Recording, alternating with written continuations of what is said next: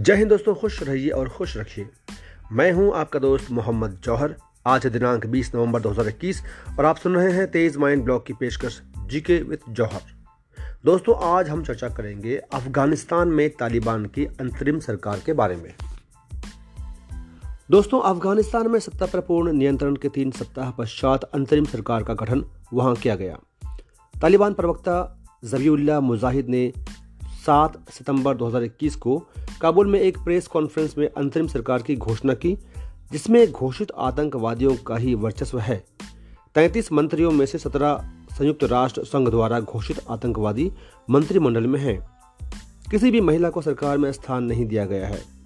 अंतरिम सरकार में तालिबान के संस्थापक मुल्ला मोहम्मद उमर के बेहद करीबी रहे मुल्ला हसन अखुंद को कार्यवाहक प्रधानमंत्री बनाया गया है, जबकि अमेरिका से वार्ता करने वाले तालिबान के राजनीतिक कार्यालय के प्रमुख मुल्ला अब्दुल गनी बरादर व मौलवी अब्दुल सलाम हनाफी को उप प्रधानमंत्री बनाया गया है।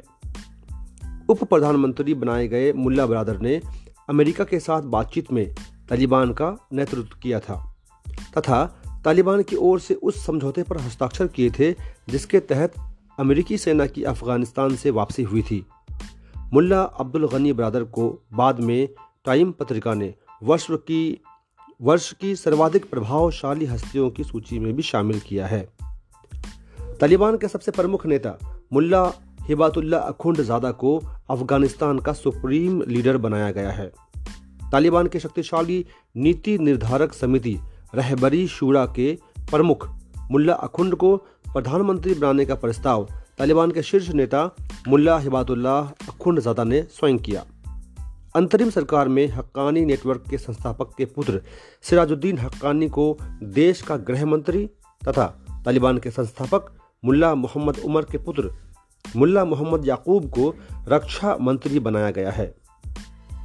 अमीर खान मुत्तकी विदेश मंत्री होंगे, जबकि अब्बास स्टैनिकज़ई उप विदेश मंत्री होंगे। भारत में देहरादून स्थित मिलिट्री एकेडमी में सैन्य प्रशिक्षण प्राप्त स्टैनिकज़ई ने ही कुछ दिन पूर्व कतर में स्थित भारतीय राजदूत से भारत के साथ भावी संबंधों पर बातचीत की थी। अब्दुल बनी हक्कानी को उच्च शिक्षा मंत्री तथा नजीबुल्लाह हक्कानी को दूरसंचार मंत्री अंतरिम सरकार में बनाया गया है। अब्दुल हक वासिक इंटेलिजेंस के कार्यवाहक निदेशक तथा हाजी मोहम्मद इदरीस सेंट्रल बैंक के कार्यवाहक निदेशक बनाए गए हैं। सत्ता पर कब्जा करने के साथ ही अफगानिस्तान को इस्लामिक अमीरात ऑफ अफगानिस्तान इस्लामिक अमीरात ऑफ अफगानिस्तान तालिबान ने घोषित कर दिया था। धन्यवाद दोस्तों।